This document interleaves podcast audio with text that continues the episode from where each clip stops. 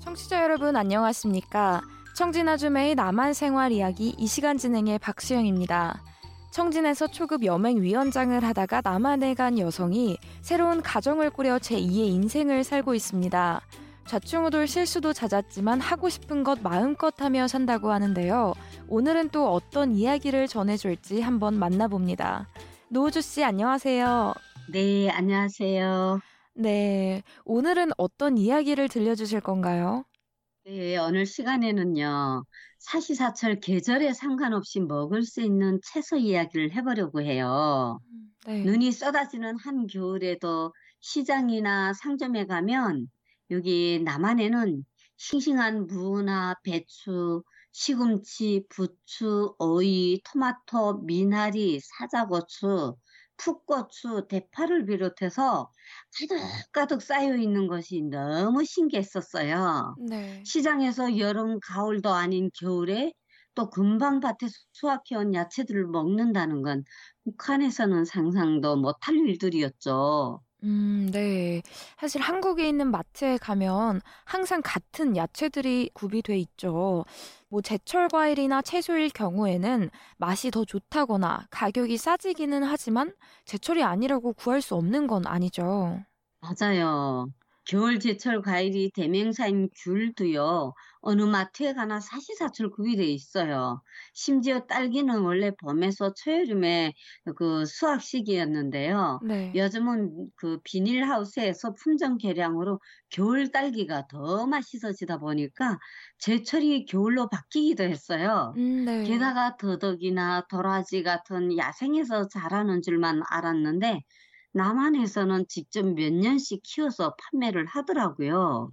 그 귀한 더덕이나 도라지 반찬을 날마다 먹을 수 있는 혜택을 누리고 산다는 것도 참으로 행운이 아닐 수가 없는 거예요. 음, 겨울을 난 더덕이나 도라지는 진짜 영양을 함축하고 있어서 환절기에 음식으로도 이제 딱 맞거든요. 그리고 네. 도라지 반찬은 비빔밥을 해 먹을 때도 빠지지 않아요. 네. 한국에 가면 음. 이 손질된 채소들도 있고 또 도라지 반찬을 아예 해서 팔기도 하죠. 이런 걸 혹시 좀 이용해 보셨나요? 아, 그렇죠. 이제 좀 시간이 없을 때는 깐 마늘이나 껍질 깐 더덕, 심지어 이제 반찬까지 만들어진 상태로 파는데, 저 같은 경우는 이제 반찬은 될수록이면 제가 이제 만들어 먹는 걸 위주로 하고, 네. 깐 마늘이라든가 깐 도라지, 더덕, 이런 거는 빨리 음식을 만들어야 되니까, 어, 손질이 된 반찬 재료들을 사서 어, 만들어 먹기도 해요. 주변에 좀 바쁘신 분들은 이렇게 반찬을 해 먹을 시간조차 이제 허용이 안 될 때는 그 반찬 가게에 가서 만들어진 반찬을 여러 가지 이제 뭐 지수도 뭐 30개씩 막 이렇게 되니까 그런 반찬들을 입맛대로 골라서 사서 어, 먹기도 해요.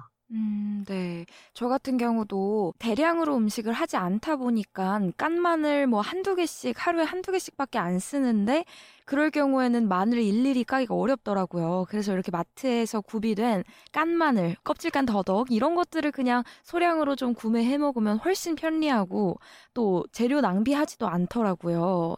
예, 그런데 또 요즘에는 직접 마트에 갈 필요가 없이 하루 만에 싱싱한 채소들을 배송해주는 업체들도 정말 많이 생겼잖아요. 맞아요. 원래는 이제 가까운 주변에 상점들이 다 있잖아요. 이제 네. 북한에서는 마트를 상점이라고 하거든요. 네. 근데 이제 뭐 얼마 몇 걸음 안 가도 다 있는데 코로나 전염병 때문에 사람들 마주 서지도 못하게 하고 근 3년 넘게 진행이 됐었잖아요. 그러면서 그 배, 배송을 집 앞에 문 앞에까지 그 비대면으로 배송해주는 그런 그 이제 배달 서비스 업종이 엄청 많이 늘어났거든요. 그래서 앉아서 인터넷으로 바로 어, 주변 마트들에 전화를 걸어서 내가 필요한 식재료들을 아, 이렇게 이제 뭘뭘뭘뭘 필요하다. 예, 집 주소를 남겨주는 거예요. 네. 그러면은 하루 만에 아니고 두세 시간 오간에 집 문 앞에 박스 채로 와 있는 거예요. 내가 주문한 그 이제 식재료들이. 네. 그쵸. 또 요즘 한국에서 샤인머스켓, 납작 복숭아 등 해외에서만 재배되던 과일들까지도 국내에서 재배하기도 하더라고요. 맞아요.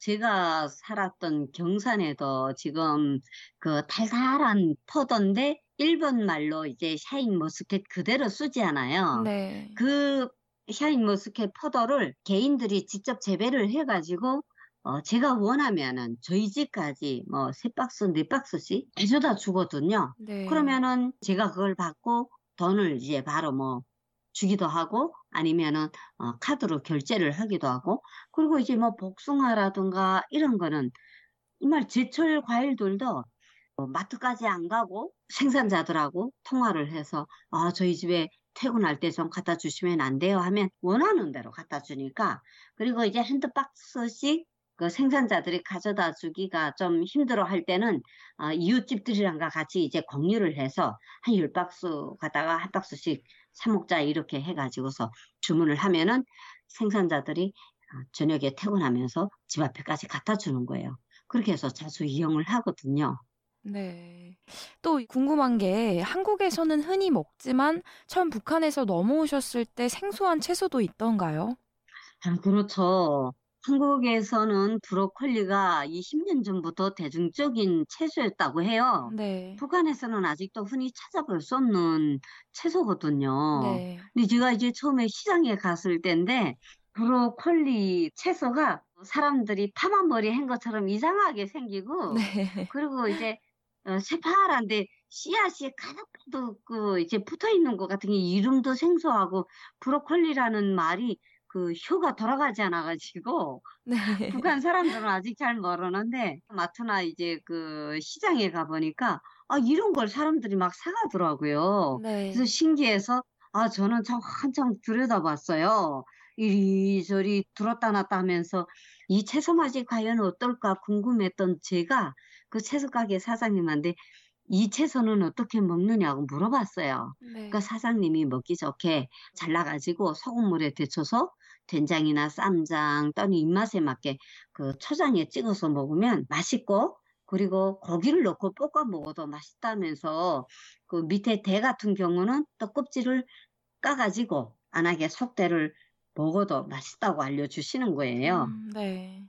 그 브로콜리를 사가지고 가서 돼지고기를 넣고 한 입에 들어가기 좋게 썰어서 볶아서 요리를 했어요. 이제 그것도 아는 동생을 저녁에 이제 집에 와서 함께 밥을 먹는데 내가 그 이상한 채소 반찬을 올려놓았더니 그 동생이 언니 이건 무슨 반찬이에요? 하면서 묻는 거예요. 네. 그래서 저도 총선 채소라 이름이 잘 생각이 안 나가지고 아 무슨 뭐 브로콜리라고 하던데 모르겠다면서 이제 입안에서 만들기만 하는 거예요. 그 처음 들어보고 생소한 이름이었으니까. 그쵸. 그래 네. 이제 먹어보니까 야, 예, 양배추 맛도 나고 무 맛도 나는 데는 거부감은 없더라고요. 네. 이 동생도 먹어보면서 식감이 아삭아삭하고 맛있다면서 잘 먹더라고요. 네. 아직도 한국에서 많은 어르신들도 브로콜리 이 이름을 많이 헷갈려 하시죠. 네. 남한에서는 이렇게 다양한 농산물들을 항상 마트에서 찾아볼 수 있는 이유는 뭘까요?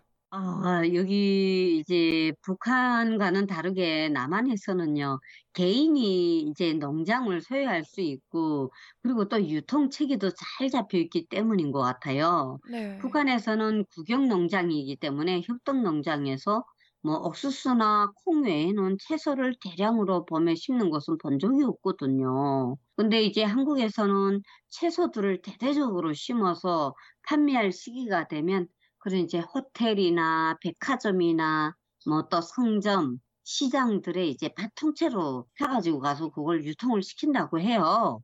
수십 톤이 넘는 그런 또 조장 창고들에다가 차곡차곡 넣어두고 호텔이나 식당들에 이제 채소들을 대파는 그런 유통 구조가 정립이 되어 있어가지고 농민들도 농작물을 수확할 시기에는 채소밭 크기에 따라서 가격을 매겨서 현금을 받고 판매를 한다 하더라고요. 그리고 북한에서는 개인이 토지를 살 수가 없고 다 국가가 이제 가지고 있는 농장이기 때문에 이 협동 농장 체계로 이제 운영이 되고 또 정부에서 심으라는 작물만 심을 수 있어요. 네. 그런데 남한에서는 개인이 자기 땅에다가 그 뭐 자기가 거소득을 올릴 수 있는 이런 특수한 작물들을 그 땅에다 마음대로 심고 어, 팔수 있는 자유로운 그런 유통 구조를 가지고 있기 때문에 어디서든지 간 싱싱한 채소를 마음껏 사서 먹을 수 있고 또 뭐 더덕이나 또 이제 샤인머스켓 포도 같은 또 특수 채소 같은 이제 야채나 과일을 심고 가꾸는 농가들이 늘어나면서 이제 이를 통해서 정말 직장에서 일하는 사람보다도 더 많은 고소득을 얻는다고 해요. 어, 그렇죠. 한국 전통 음식에는 사실 다양한 채소들이 항상 들어가잖아요. 이 재료들을 네, 사시사철 언제든 구매할 수 있다는 게 참 편리한 것 같네요. 맞습니다. 정말 달아났던 입맛도 돌아오게 만드는 이 채소들을 어느 때든 그 계절과 관계없이 먹을 수 있으니까 음식을 할 때마다 콧노래가 절로 나와요. 네. 고향에 있는 북한 주민들도 정말 사계절 걱정 없이 먹고 싶은 남새들을 마음껏 먹는 그런 날이 왔으면 좋겠다는 바람을 가져봅니다. 네, 노우지 씨, 오늘 말씀 감사합니다. 네, 여러분, 다음 시간에 뵙겠습니다. 네. 청진아주매의 남한 생활 이야기. 오늘은 한국 포항에 있는 노우주 씨를 전화로 연결해 사시사철 구매할 수 있는 채소와 과일에 대해 전해드렸습니다. 지금까지 진행해는 워싱턴에서 RFA 자유아시아 방송 박수영입니다.